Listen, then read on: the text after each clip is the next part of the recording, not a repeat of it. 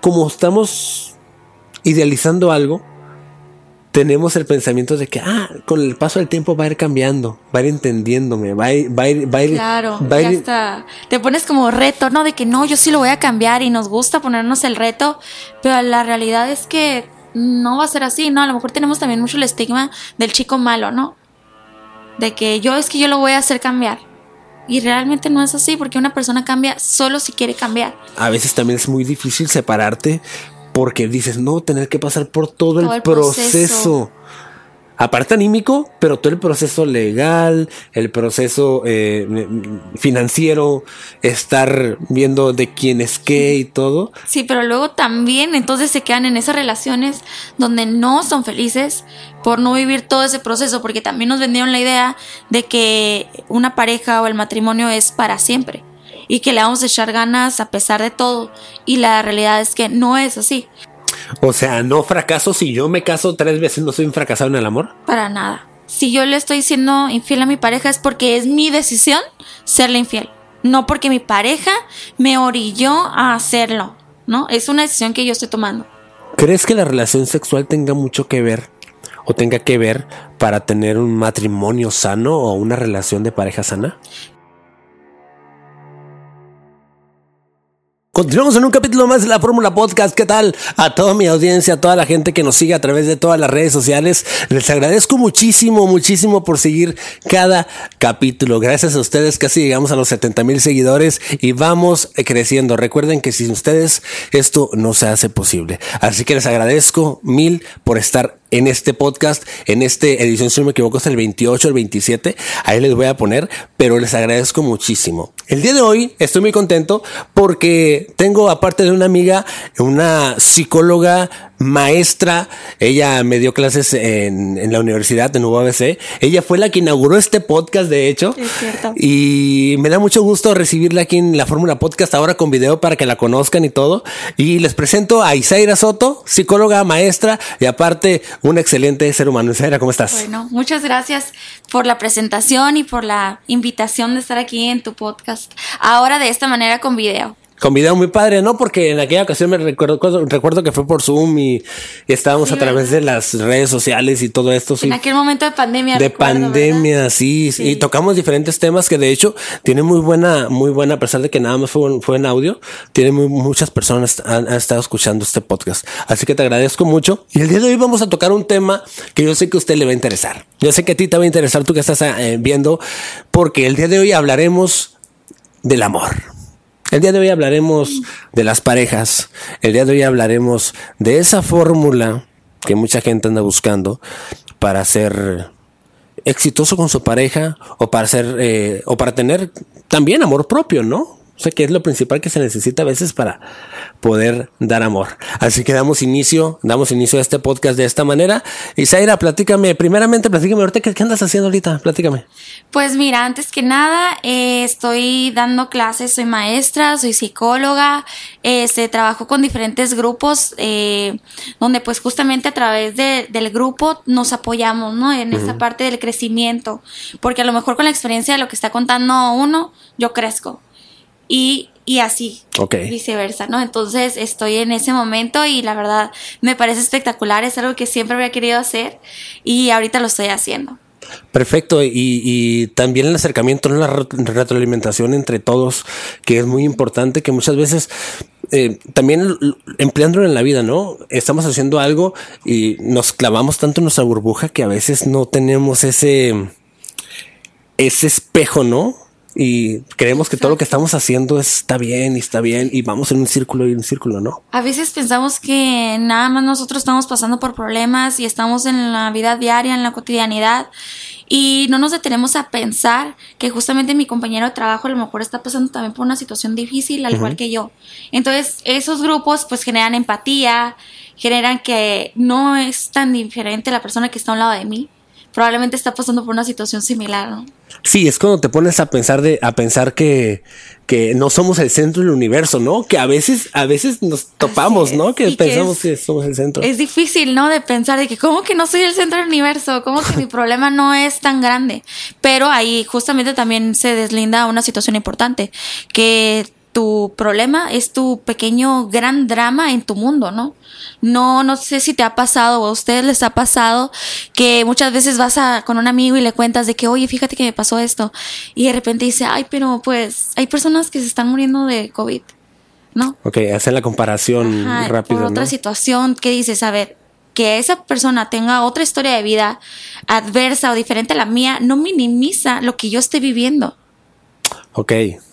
¿Sí? Sí, porque sí, y me- yo creo que a muchos de ustedes también les ha tocado que, que bueno, el, el- el típico, la típica frase mexicana. Bueno, lo bueno es que tenemos salud, ¿no? Lo bueno es que estamos bien. O lo bueno es de que eh, no tenemos el problema del vecino, pero pues al, al final de cuentas cada quien tiene su historia, ¿no? Claro. Cada quien tiene su historia y la va formando. Y empezamos con esto de, de la historia desde la familia. ¿Qué tanto repercute en el amor, en la pareja, que tengamos o hayamos tenido una familia disfuncional? ¿Qué tanto repercute? ¿Qué tanto re- podría repercutir en mí ya que quiero formar una familia? Pues eh, repercute totalmente porque es justamente esa historia que nos contaron, no solo mi familia, sino una parte generacional. Hay que entender y situarnos que, que vivimos o venimos de unos papás que son baby boomers y pues justamente ellos han tenido otra realidad muy diferente a la de nosotros, ¿no? Y entonces se nos siguen diciendo aspectos como que eh, tienes que casarte, tienes que formar una familia y todo ese esa valía como persona se va con relación a qué has logrado en ese sentido. O sea, y, y ya empezamos, eh, traemos como una programación, ¿no? Y bien, arraigada de que es que para tú ser exitoso tienes que casarte. Así es. Para tú ser eh, una, un buen, eh, vaya, un buen padre, tienes que ser de tal manera. Y nos lo llevamos a la pareja, ¿no? Actualmente. Y el problema es cuando ya llegas con tu pareja o, la- o la- el prospecto de pareja con la que te vas a quedar o te piensas casar o demás y chocan las culturas, ¿no? Chocan las, las El creencias. sistema de creencias, totalmente. Pues sí, justamente, pero venimos de una sociedad mexicana que tenemos algún sistema de creencias que podría ser muy similar, pero aquí es eh, totalmente la invitación a no comparar justamente que tu valía depende de con quién estás, ¿no? Sino que tú ya vales por ser tú quien eres, Ok. por ser tú mismo, ¿no? Y aquí vamos a las maneras de ver y a las maneras de amar. ¿Qué es el amor para mí? El, a- el- el amor para mí no es el mismo va- el valor que tú tienes de amor. No es la misma perspectiva. ¿Qué me puedes platicar de este tema? Aquí tenemos que considerar qué es lo que sabemos del amor y después de, de hacernos esa pregunta, a saber si es saludable esa idea que tienes sobre el amor. Porque sí nos han enseñado a lo mejor algunas eh, ideologías que no se acercan a esta parte saludable, por ejemplo, las canciones. Ok.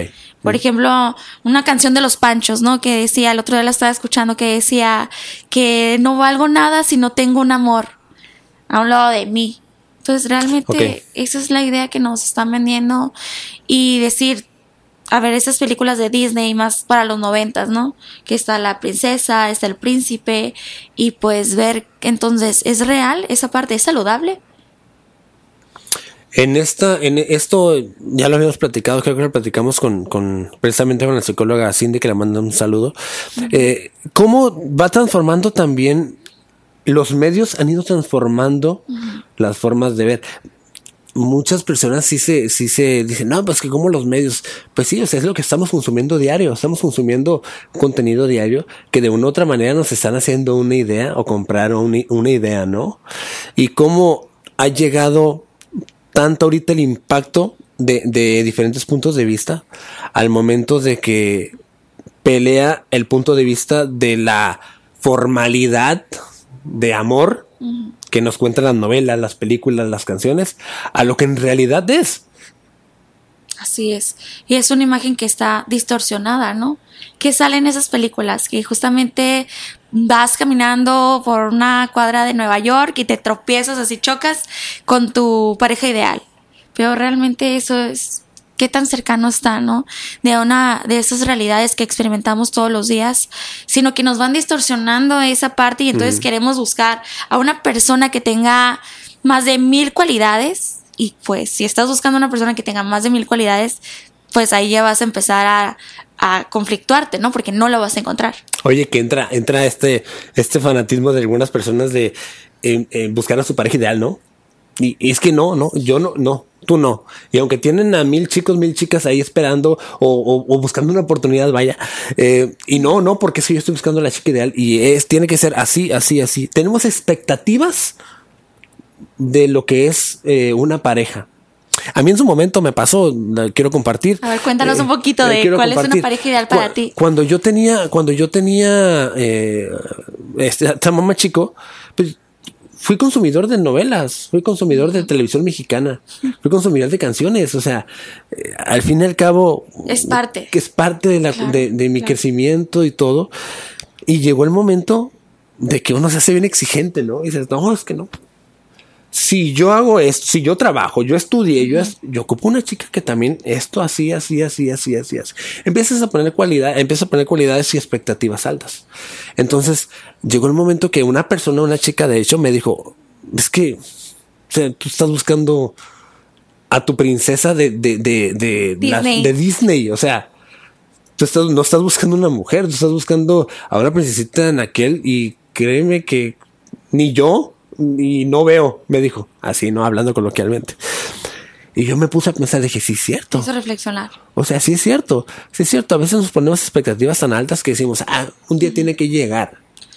Sí, y que, y que está bien tener a lo mejor expectativas altas para que no se confunda con tus metas inamovibles, ¿no? Que hay partes que no voy a poder cambiar. Sí, pero a lo mejor este cualidades que sean realistas o hacernos la pregunta, a ver, eso que yo estoy buscando en, la, en esa persona, ¿también lo ofrezco yo? ¿O solo lo estoy buscando para mí? ¿No? Sería interesante analizar esa parte. Ok, eso es importante. Pero, a ver, mi pregunta sería, cuando llego, llego, obviamente todos cuando estamos quedando, pues bien, eh, con una, una persona, tratamos de las cualidades engrandecerlas, ¿no? Claro. Hasta arriba. Yo esto, eh, nos convertimos en un yo-yo, ¿no? Yo esto, yo sé hacer esto, yo puedo hacer esto y demás. Llega un momento que todo eso va disminuyendo. disminuir, va ¿no? La adrenalina del momento. Sí, va disminuyendo y es cuando empiezas a conocer realmente un poquito a la, a la, a la, La a persona. la persona. Tú le adjudicas eso a ahorita lo que, lo que está pasando. Es que últimamente ha habido muchos divorcios, muchos matrimonios muy jóvenes y que no duran mucho Claro. y que antes, pues a lo mejor no fue la mejor manera o fue de otro tipo de, de formas, pero duraban más las parejas. Pero es que antes a lo mejor aguantaban cosas que ahorita es- sean inapropiadas totalmente, ¿no? Ujú. Entonces, eh, tú le adjudicas eso, tú le adjudicas que se enamor que en, en el enamoramiento se casan y, y empiezan a hacer vida. Bueno, es que justamente en el enamoramiento, es la recomendación es que no tomemos decisiones en ese momento, ¿no? Que el enamoramiento dura más o menos alrededor de 6 a 2 años, por ahí lo que dicen los expertos, ¿no? De esto todo tiene una relación antropológica. Es lo que duraba en aquel momento cuando éramos nómadas y cazadores, pues era lo que duraba el bebé en gestación que tenía que cuidarlo para que pues tu pareja prevaleciera, ¿no? Ok. Y el, y el producto pues también naciera. Entonces desde ahí viene, de una parte antropológica que por eso permanecemos en- enamorados esa cantidad de tiempo. La recomendación es no casarse, no irse a vivir juntos en menos de seis meses. O sea, no, no, no es de que, no es de que, ay, me voy a ir a vivir juntos para calarle, no. No, porque pues va a salir la realidad, ¿no? Y entonces te vas a equivocar y que es válido equivocarse totalmente. De ahí aprendemos, ¿no? Sí, sí, Pero si te puedes evitar, digo, que también de que pasarla mal, porque tampoco es cierto que la tienes que pasar muy mal para tener como una experiencia de vida. Qué bueno que tocas ese tema. Hay, habemos muchas personas que en su momento pensamos, es que hay que sufrir para merecer, ¿no? Esta frase que la he escuchado muchas veces que es que tienes que pasar por lo, por lo peor. Si no pasas por lo peor es porque, o si pasas por lo peor es porque viene algo mucho mejor. Ah, exacto. es como esa creencia. O sea, errónea, a fuerza, a ¿no? fuerzas tengo que pasar por el tope para, no, no, o sea, Si puedo aprender de lo que le pasó al que tengo a un lado, pues mejor. De hecho, por eso es justamente cuando eh, decimos que nos gusta mucho el chisme, cuando, por ejemplo, chocas, ¿no? O Ah. choca a alguien y hasta le das despacito como para ver de qué, qué pasó. No es porque realmente nos gusta el chisme, sino que quiero ver de lo que le pasó a él para que no me pase a mí. Ah, ok, no somos chismosos. No es, tanto como que seas chismoso, digo, podría ser, ¿verdad? Pero una realidad es esa, quiero aprender de lo que le pasó al que tengo a un lado para que pues no me pase a mí justamente. ¿Qué es lo más común que pasa en situación de pareja? ¿Cuáles son los, las problemáticas que tú como psicóloga te has enfrentado que son el principal motivo que empieza a haber problemas en una pareja? Bueno, eh, uno de los principales problemas es la parte económica y la parte de la infidelidad. Eso es de lo mayor, en lo que mayor se presenta en terapia psicológica. ¿A, qué le atribuyes esto? Ah, o sea, la económica, pues obviamente a otras, pero la, infidelidad, si supuestamente están completamente enamorados. Enamorados. Bueno, es un tema muy complejo porque se cree que a lo mejor nada más puedas estar enamorado de una pareja, pero podría ser que estés enamorado de una persona y amar a otra. Eso sí es. O sea, ¿se puede amar a dos personas? De decir, estoy enamorado de una persona, pero amo a otra. Y a lo mejor suena un poquito controversial, ¿verdad? Que lo pueda decir, pero sí puede pasar, ¿no? Siendo totalmente sinceros, pasa. Ok. Mm. Mm, hablando, coloquialmente hablando, si yo tengo un amigo y ese amigo tiene un amante, tiene esposa, puede ser que ame a su esposa, pero está enamorado de su, de su, de, de la otra persona. Podemos decir, hay una, amo a mi pareja, Definitivamente la amo, hemos pasado por muchas cosas, por una historia de vida, pero conocí a alguien y me enamoré. Pero amo a la pareja que tengo desde hace años. O sea, no dejo de amar porque me enamoré de alguien en un momento de cotidianidad, no en la rutina, en estas relaciones interpersonales que se dan en el trabajo. En el trabajo. ¿no? Entonces, eso sí es posible. Que donde dicen ¿no? que en el trabajo hay mucha, hay mucha relación, hay mucha oportunidad de que te puedas enamorar. Por todo el tiempo que conviven, ¿no? Sí, y por pleitos y demás y todo, ¿no? ¿Qué me puedes platicar de este también, este famoso, famosa frase de que una persona ama más que la otra en una relación? ¿Es cierto eso? Hay, hay, veces que han dicho, es que siempre en una, en una relación una persona ama más que la otra podríamos decirlo, tendríamos que ver desde el caso específico de esa pareja, pero podría ser que la que existiera reciprocidad, que eso es, digamos, que lo que más buscamos, ¿no? Lograr tener reciprocidad. Pero sí podría ser que también una persona ame más que la otra, o esté más entregado, o haya más compromiso. Que sea como la persona más intensa, ¿no? Que es la que, la que vemos que es un poquito más intensa en... Intensa y que podemos cambiar esa intensidad a que sea asertiva, ¿no? Sabe lo que quiere, sabe lo que está buscando. Ok. En una ocasión, una persona comentó, ¿no? Dijo, ¿sabes qué? Es que yo dejé a mi pareja porque era muy intensa. Porque yo, yo, o sea, sí la quiero, sí la quiero y la quería y todo, pero era demasiado intensa que a mí me, que a mí me, me no sé, me hacía sentir raro y se, no sé, me sacaba de mi, de mi área. Hay parejas que hasta ahorita creo que muchas, cuando estamos en el enamoramiento no lo entendemos, ¿no? Hay parejas que quisieran que estuviera una pareja tan bien enamorada, pero aún así hay parejas que un, lado es muy desinteresado y el otro es muy intenso. Y muchos nos explicamos, ¿y cómo han durado tanto tiempo? Si, si no, o sea, a simple vista no se ve recíproco, pues a simple vista, pues justamente a lo mejor alguien le está echando más ganas para, para quedarse ahí, ¿no? Y no está viendo esas, ahora que lo dicen red flags o esas banderas rojas de que tienes que separarte porque pues no hay, no hay reciprocidad, ¿no? Justamente. O se hace la vista gorda. Por ahí como... Para pasarla bien, ¿no? Para pasarla bien, para estar a uso en la relación y todo esto. Es muy interesante. Porque todo esto, al fin y al cabo, todos nos hemos enamorado alguna vez todos hemos pasado por algún, algún tipo de, de duelo amoroso, desilusión, de esas veces que dices, ya no me vuelvo a enamorar jamás. Y pasa también de que por una persona que te hace algo, o tu perspectiva del amor cambia, o se distorsiona. Y ya llegas con otra pareja que a lo mejor es totalmente distinta que ahorita en TikTok salen muchos de esos, ¿no? Cuando estás en una relación que no es tóxica y tú tienes miedo de pedirle, decirle que vas a ir a salir con tus amigas porque no sabes cómo te va a responder. Y le dice y, ah, adelante, ve. Claro. No están acostumbrados a, a- a ese tipo de relaciones, ¿no? Así es, totalmente. Y pues a lo mejor queda un pequeño trauma, un trauma postraumático a la situación, ese estrés postraumático que se da cuando vemos una situación que nos genera demasiada adversidad. Y pues ahí es cuando tenemos esta manera de pensar o, o la contraparte, de decir, ¿sabes qué? No me quiero volver a enamorar porque tengo miedo que me vaya a volver a pasar lo que ya me pasó. Ok. Y seguimos con estos. Repitiendo este ciclo, ¿no? este patrón, totalmente. Cuando ahí la recomendación es, a ver, es que tú sabes que el miedo, para empezar, tenemos que catalogarlo como es una emoción básica. Pero el miedo nos hace que nos quedamos inmóviles, ¿no?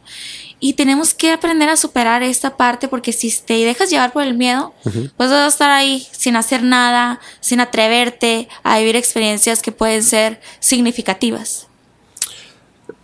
Cuando, ¿qué, es lo que recomiendas tú a las parejas? ¿Qué le recomendarías a las parejas ahorita que, que ya van iniciando? Ah, Hay, una etapa del inicio y está la etapa en la cual llegan este tipo de problemas económicos, ya cuando se juntan, ya este tipo de... ¿Qué recomendarías tú para poder llevar un estilo sano en pareja? Básicamente, vamos a comenzar por plantear cuál es tu pareja ideal, ¿no? ¿Cuál sería esa pareja ideal? Y ver, una vez que lo tengas y que sea inamovible, decir, ¿sabes qué? Yo no me muevo de estos eh, lineamientos que tengo con mi pareja y empezarlos a reproducir, ¿no? Ya con la pareja que ya tenga establecida. Entonces vamos a ver cuál tipo de cualidades serían como muy significativas para tener con una pareja. Por ejemplo, este, que si a mí me gusta la fiesta y a esa persona no le gusta la fiesta, pues entonces a ver qué, qué está pasando. Yo a lo mejor al revés. A mí no me gusta para nada salir y a esa persona le gusta llegar a las 8 de la mañana después del after y decir, ¿sabes qué? Yo no quiero eso realmente. Y aceptarlo, ¿no? O sea, es válido decir, sabes que no me gusta, no quiero esto. desde las primeras citas pienso que podrías darte cuenta este qué es lo que lo Las que te gusta o personas- no. ¿Cambian o no cambian? Bueno, las personas claro que cambian totalmente solo si quieren cambiar. Eso. O porque ahorita me comentan, no, pues desde la primera cita, pero a lo mejor en la primera cita está la euforia de que, ah, vámonos de fiesta, vamos para allá. Y andan juntos los dos, ¿no? Y va bajando esa euforia y ya volvemos todos a nuestra normalidad, ¿no? Volvemos todos a nuestro espacio, ¿no? Y, y por eso es mi pregunta. Las personas, si las personas cambiaban o no, porque yo creo que como estamos idealizando algo, tenemos el pensamiento de que, ah, con el paso del tiempo va a ir cambiando, va a ir entendiéndome, va a ir, va a ir, va a ir, Claro, va a ya ir- está. Te pones como reto, ¿no? De que no, yo sí lo voy a cambiar y nos gusta ponernos el reto, pero la realidad es que no va a ser así, ¿no? A lo mejor tenemos también mucho el estigma del chico malo, ¿no? De que yo es que yo lo voy a hacer cambiar. Y realmente no es así, porque una persona cambia solo si quiere cambiar. Y que es válido, si esa persona no cree en terapia, está en su proceso, está en su momento. No tampoco juzgar de que, ay, no cree en terapia, qué clase de persona es esa. Bueno, es una persona que no está viviendo ese momento de querer esa transformación y es válido, pero si no va conmigo, tengo que ser sincera, ¿no? Primero conmigo mismo. Y es cuando dan, dan pasos muy apresurados, que eh, matrimonio, comprar casa juntos, comprar, tener bienes juntos, que eh, entramos al lado económico. Sí, totalmente. Empezamos a compartir cosas eh, económicas, eh, eh, bienes y demás. Y el problema es de que muchas veces, pienso yo, no, creo yo que, que muchas veces, a veces también es muy difícil separarte porque dices, no, tener que pasar por todo, Todo el el proceso. proceso aparte anímico, pero todo el proceso legal, el proceso eh, financiero, estar viendo de quién es qué y todo. Sí, pero luego también entonces se quedan en esas relaciones donde no son felices por no vivir todo ese proceso, porque también nos vendieron la idea de que una pareja o el matrimonio es para siempre y que le vamos a echar ganas a pesar de todo. Y la realidad es que no es así. Podemos tener varios amores de nuestra vida que sean significativos y tenemos que reconocerlo, ¿no? En esta parte. O sea, no fracaso si yo me caso tres veces, no soy un fracasado en el amor. Para nada. Curioso, porque yo pensaría, o muchos, yo sé que a lo mejor ustedes sí, no, no sé, ustedes pongan en los comentarios. que el amor perfecto es me caso una vez y con esa persona yo comparto. Que qué bonito es, ¿no? O sea, qué bonito fuera o qué bonito es que si la pareja, eh, tu pareja está conforme contigo y tú con ella y duran toda la vida, qué bonito, ¿no?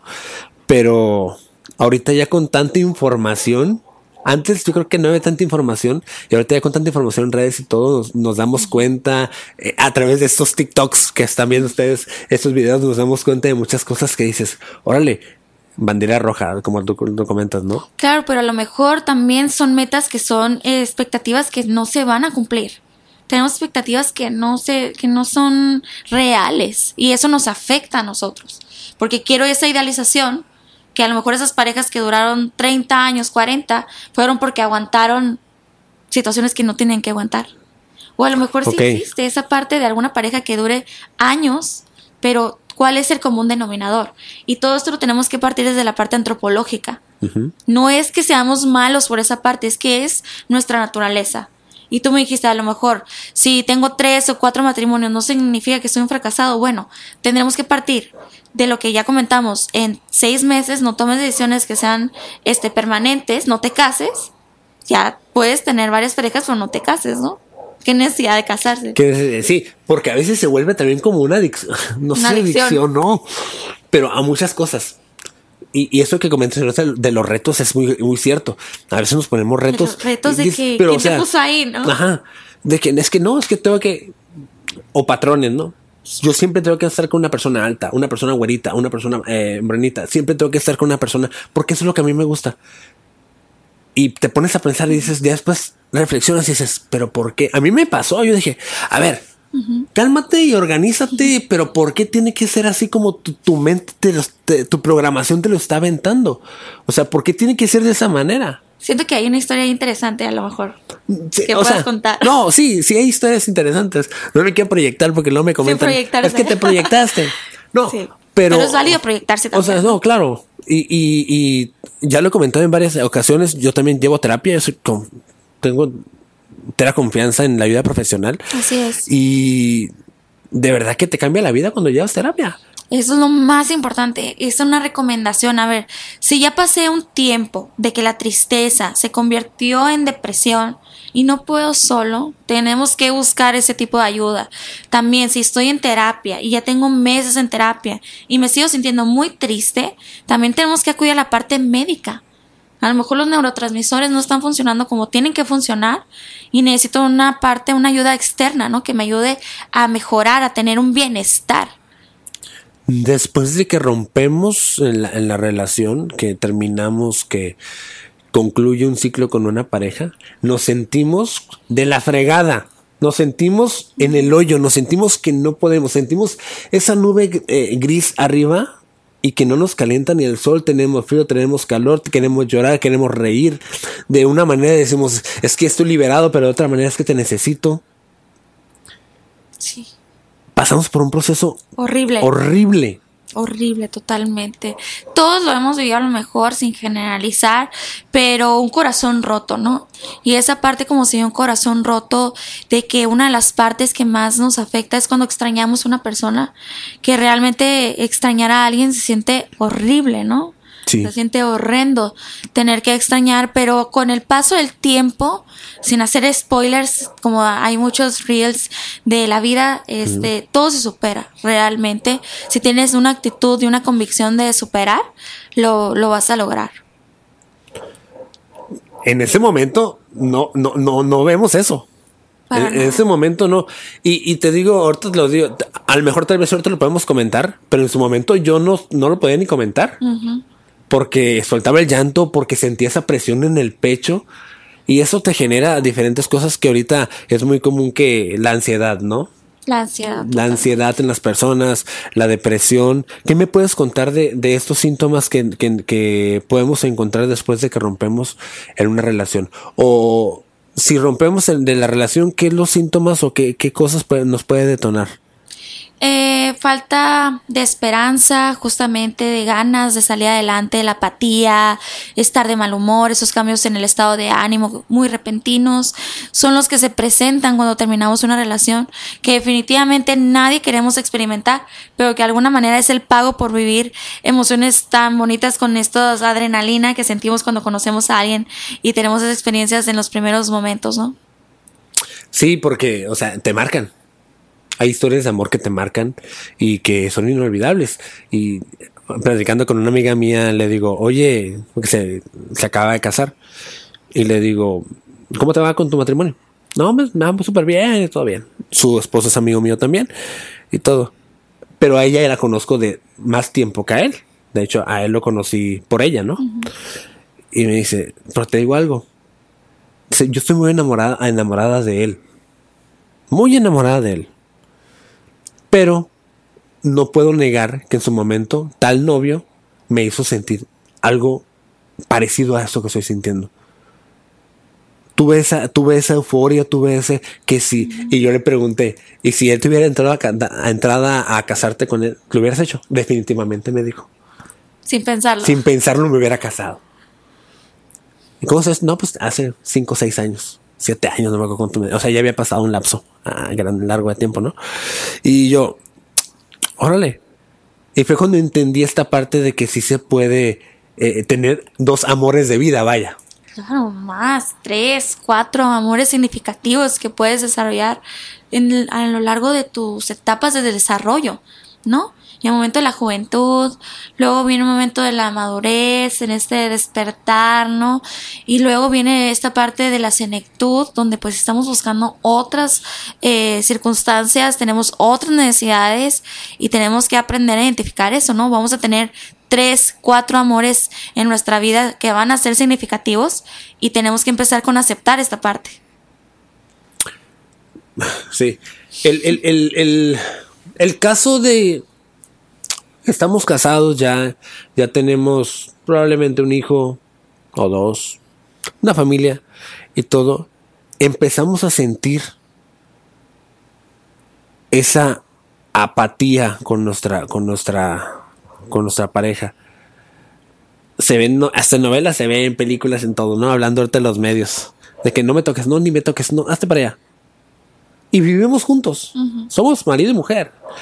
Y demás no me toques. Ese proceso, ¿qué, qué, qué, cuál es ese proceso? O sea, ¿qué, ¿qué, es lo que está pasando dentro? Porque yo no me explico. O sea, yo no me explico.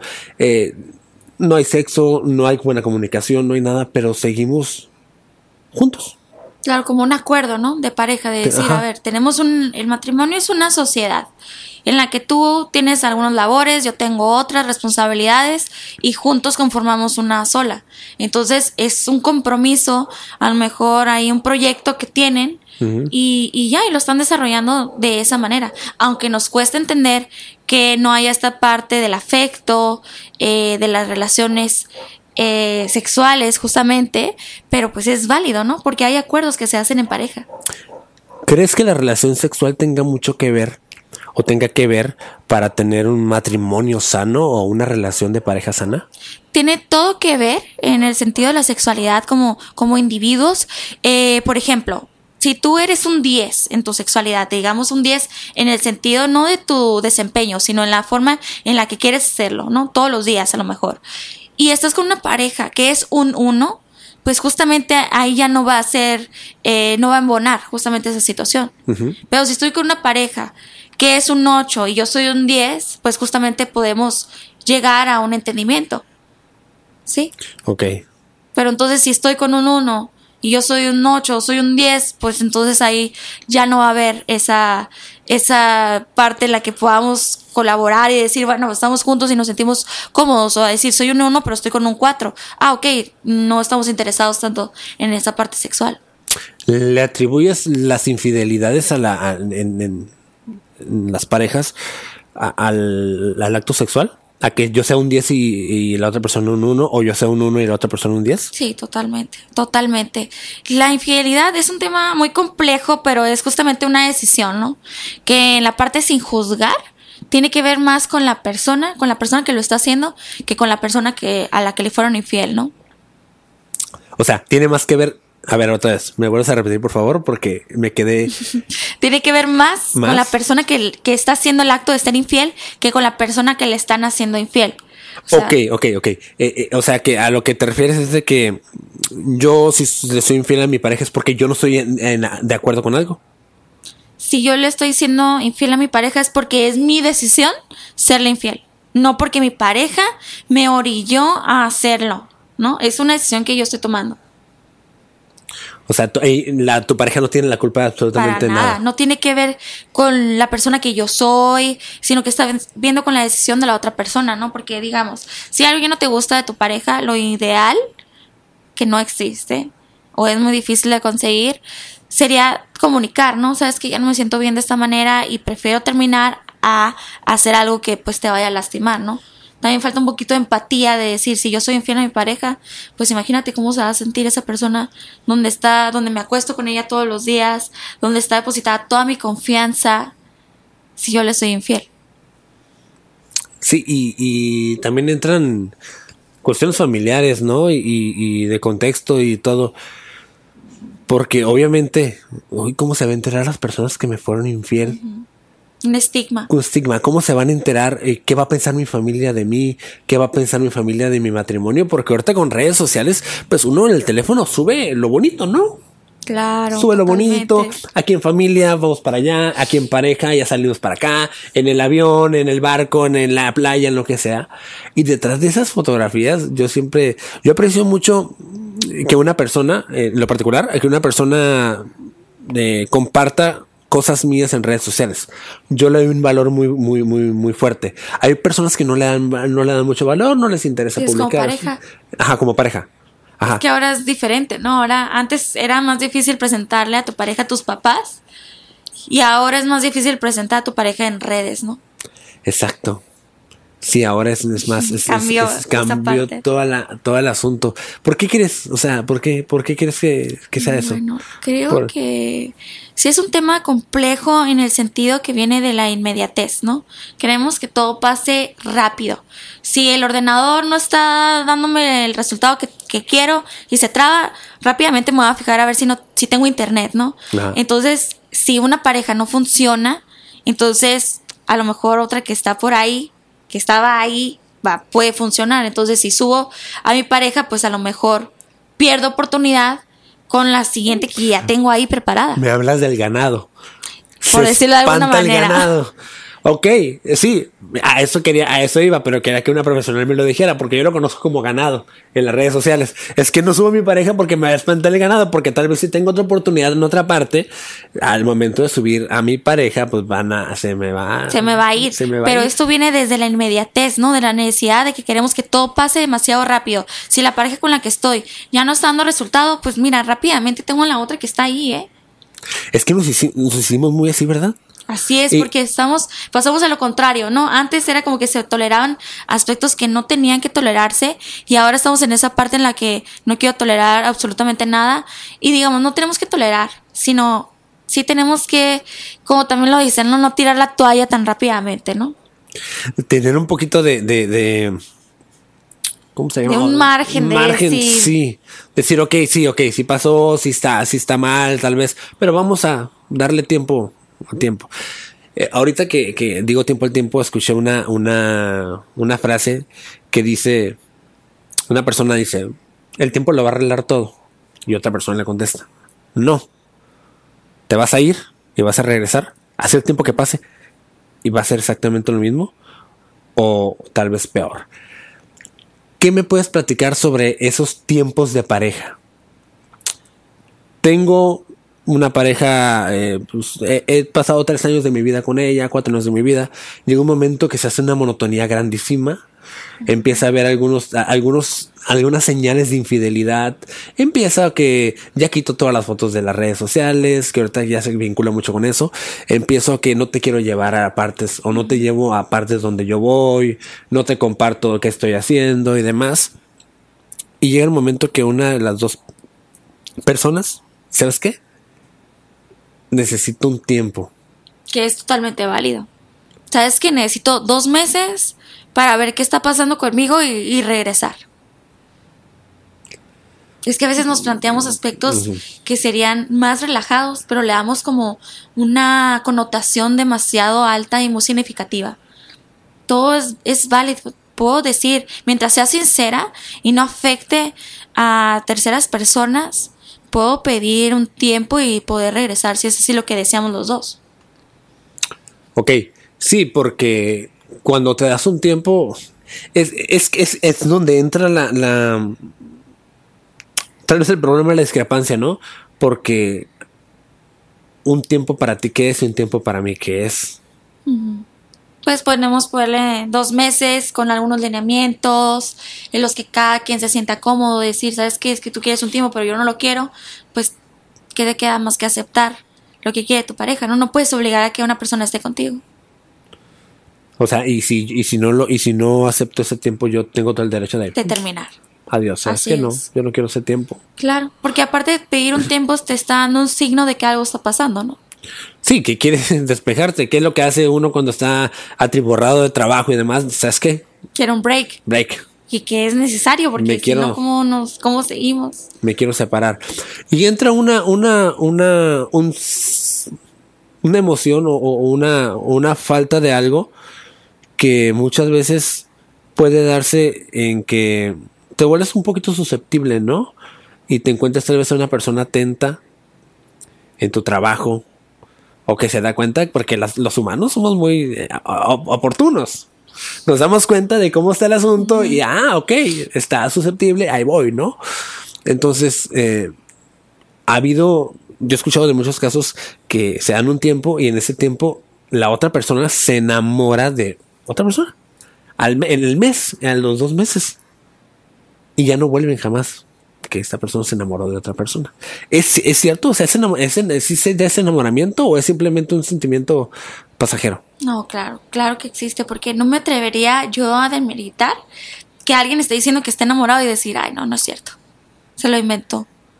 Claro, si lo está diciendo, estoy enamorado, pues hay que creerle, ¿no? Cuando una persona te diga algo, créele. Porque tendemos mucho a, a decir, no, no, no puede ser, eso que me está diciendo no es cierto si hay algo que te dice que no te gustó, ¿no? Ajá. Entonces, cuando alguien te diga algo, créele porque por algo te lo está diciendo. Sí, porque te pasa, pasa y, muchas personas dicen, no, es que quiere un tiempo porque quiere andar para arriba y para abajo, libre. Libre. Cada quien le hace con la, connotación que quiere y el significado que quiera. Eh, libre. ¿Qué es ser libre? En cierta parte, pues sí es cierto. O sea, quiero, yo no te, no, no creo que me estés preguntando dónde estoy, no creo que estés diciéndome que ya, ya vienes, eh, qué está pasando. Quiero ser libre, quiero ser yo. También hay otra parte, hay otra, hay otra cosa importante que pasa con las parejas, eh, que cuando estamos en una relación, yo me enamoro de mi pareja por esa luz propia que tiene, vaya, vamos a ponerle así, ¿no? Al momento de que estamos teniendo todo eso, como que es tanta eh, o es la adaptación que nuestra luz se va apagando. Voy a poner un ejemplo. Yo soy, por ejemplo, yo soy una persona que está para arriba y para abajo siempre, y tengo pareja y pum, prendo todo lo que estaba haciendo y me convierto en la pareja. Y dejo de ser yo. Wow. Es una parte muy importante, muy demasiado significativa dejo de ser yo y al momento de que dejo de ser yo, mi pareja dice, es que ya no eres como antes. Y tú dices, es que te estoy dedicando todo el tiempo. Pues sí, pero es que no eres del que me enamoré. Claro. Sí, totalmente. Y se ponen, se ponen en, en telejuicio. A ver, espérame. O sea que no doy tiempo, no te doy tiempo y me voy a hacer lo que yo, porque, por ejemplo, por poner un ejemplo, ¿no? Trabajo 24-7 y de esos 24-7 pues ya agarré medio, ya agarré 12 para dedicarte a ti. Y pasa que, que, muchas parejas dicen, es que no, no eres del que yo me enamoré o de la que yo me enamoré, porque yo me enamoré de esa persona trabajadora que andaba para arriba y para abajo. Y muchas veces nosotros mismos apagamos el brillo para estar con alguien, ¿no? Es cierto es totalmente cierto. Entonces ahí vendría desde la pregunta inicial que, venimos trabajando, que es, que es una pareja ideal para ti, ¿no? Para mí, yo contestándolo y lo que he visto y lo que he trabajado, eh, es que puedas ser tú mismo. Es que puedas ser tú con esa persona y que te acepte como eres. Entonces, esa sería una parte importante porque la, cuando cambias, te abandonas a ti mismo, ¿no? Ok, ¿cómo encontrar, cómo saber que estoy con la pareja ideal es siendo tú mismo? Es siendo tú mismo. O sea, tú tener la certeza de decir, aquí con, con esta persona. ¿Puedo ser quien soy? Puedo ser yo. Puedo ser yo, quien soy. Pero para esto tienes que saber quién eres tú. Antes que nada. ¿Y cómo descubrimos quién somos? Descubrimos quiénes somos a través de las experiencias. Tienes que tener experiencias, experiencias que sean significativas para saber quién eres. Por ejemplo, viajar, eh, tener algún trabajo que me haya gustado, que me apasionara, eh, tener diferentes interacciones sociales. Esa es la parte en la que descubres quién eres tú mismo. Esa es la manera. Lo platicaba en, en, en, otros, en otro podcast también de le preguntas a una persona qué te hace, qué le hace feliz y muchas veces no sabemos qué nos hace feliz.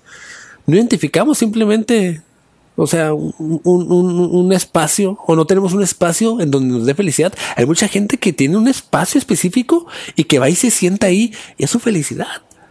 O sea, aquí estoy feliz, aquí estoy siendo feliz. Y muchas veces no identificamos, tal vez tiene mucho que ver, ¿no? La forma de trabajar, que siempre estamos para arriba y para abajo. La conciencia también. Ser conscientes de, a ver, ¿qué me hace sentir esas emociones agradables, ¿no? De felicidad. Eh, ser agradecido de una manera constante.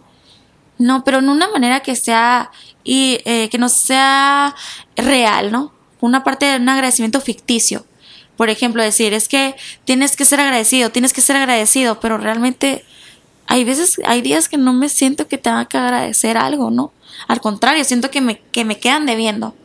Pero entonces esa parte, encontrar un agradecimiento que sea genuino, acercándote a, a, ser tú, a ser quien eres, y cómo puedes ser quien eres a través de experiencias que sean significativas para ti como individuo. Y ahorita, ya con todo esto que hasta ha pasado la pandemia, eh, rupturas, muertes, lamentablemente, en, familiares, amigos, se ha hemos desarrollado mucho la ansiedad, ¿no? La ansiedad, principalmente, platícame, ¿qué es la ansiedad y cómo se manifiesta la ansiedad en, en el humano? Bueno, la ansiedad es un trastorno eh, de la personalidad que surge en este momento cuando tenemos una un desborde de adrenalina, porque justamente, a ver, vamos a partir del miedo. El miedo es una emoción básica que experimentamos y es necesario en nuestro sistema, ¿verdad? Porque si no, te fijas cuando cruzas la calle, si no tienes ese miedo al cruzar la calle, pues cualquiera te podría atropellar. Entonces, sí hay que tener el miedo, pero no un miedo que sea desbordante, que sea, que no me permita seguir. Entonces, la ansiedad se siente mucho en tu cuerpo como ten miedo, ten miedo, ten miedo. Te está diciendo tu cerebro, le está mandando la señal a tu cuerpo de ten miedo, ten miedo, ten miedo. Y tú haces un ejercicio de introspección. Oye, a ver, espérame, espérame. Le dice a tu cerebro, pero ¿de qué tengo miedo? Y te sigue diciendo tu cuerpo y todo tu sistema, no sé, pero ten miedo, como algo malo va a pasar. Ok. ¿Sí? Esa parte. Eso es la ansiedad. Eso es la ansiedad, un miedo irracional que no sabes de dónde viene. Si lo pudiéramos eh, conceptualizar, eh, ¿me pudieras dar cinco, cinco eh, indicios o cinco señales de que tengo ansiedad? Bueno, en el estado eh, físico se puede ver como una alteración en la parte de la respiración cuando empezamos a hiperventilar. Esa parte de la hiperventilación. Después puede ser cambios de humor, decir, es que no sé por qué, pero estoy de malas, o tengo apatía, o no me dan ganas de hacer nada. Es así como lo podemos eh, identificar con cambios en el estado de ánimo y pues justamente con hiperventilación, ¿no? De manera física el, pensamiento de que todo va a estar mal es parte de, de la ansiedad. Sí, pensamientos irracionales de decir, a ver, es que no está pasando, pero yo me lo estoy creyendo que está pasando y que lo estoy creyendo a mi cerebro como tal, lo que se está imaginando que podría pasar y la mayoría de las cosas que nos imaginamos adversas no pasan.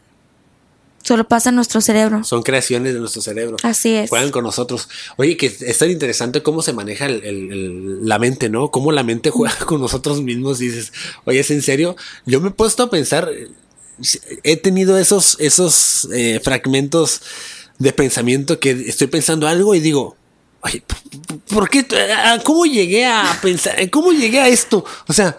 A ver, de qué, espérate, espérate, espérate. Stop. Así ¿Cómo llegué a estar pensando todo esto?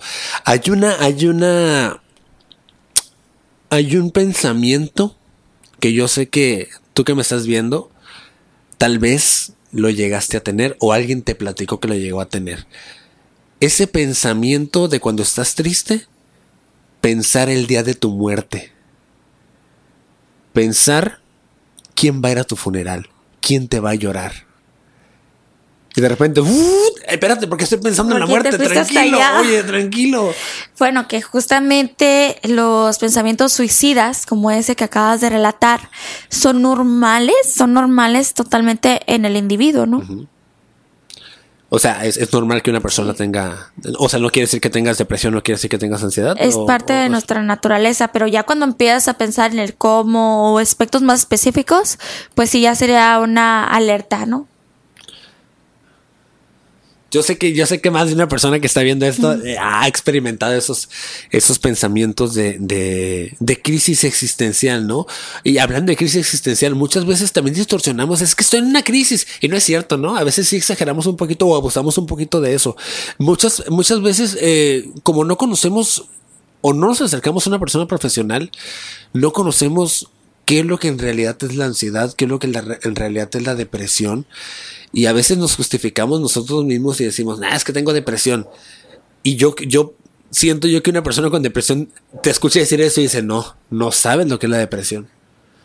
Bueno, es que justamente con la depresión es, es, por ejemplo, la emoción de la tristeza, ¿no? La tenemos todos, es inevitable sentirnos tristes, de hecho también lo necesitamos porque, por ejemplo, cuando pasa una situación de un funeral, ni modo que tenga la emoción de felicidad. Claro. Tengo que sentirme triste, experimentar esta parte porque es incluso necesario.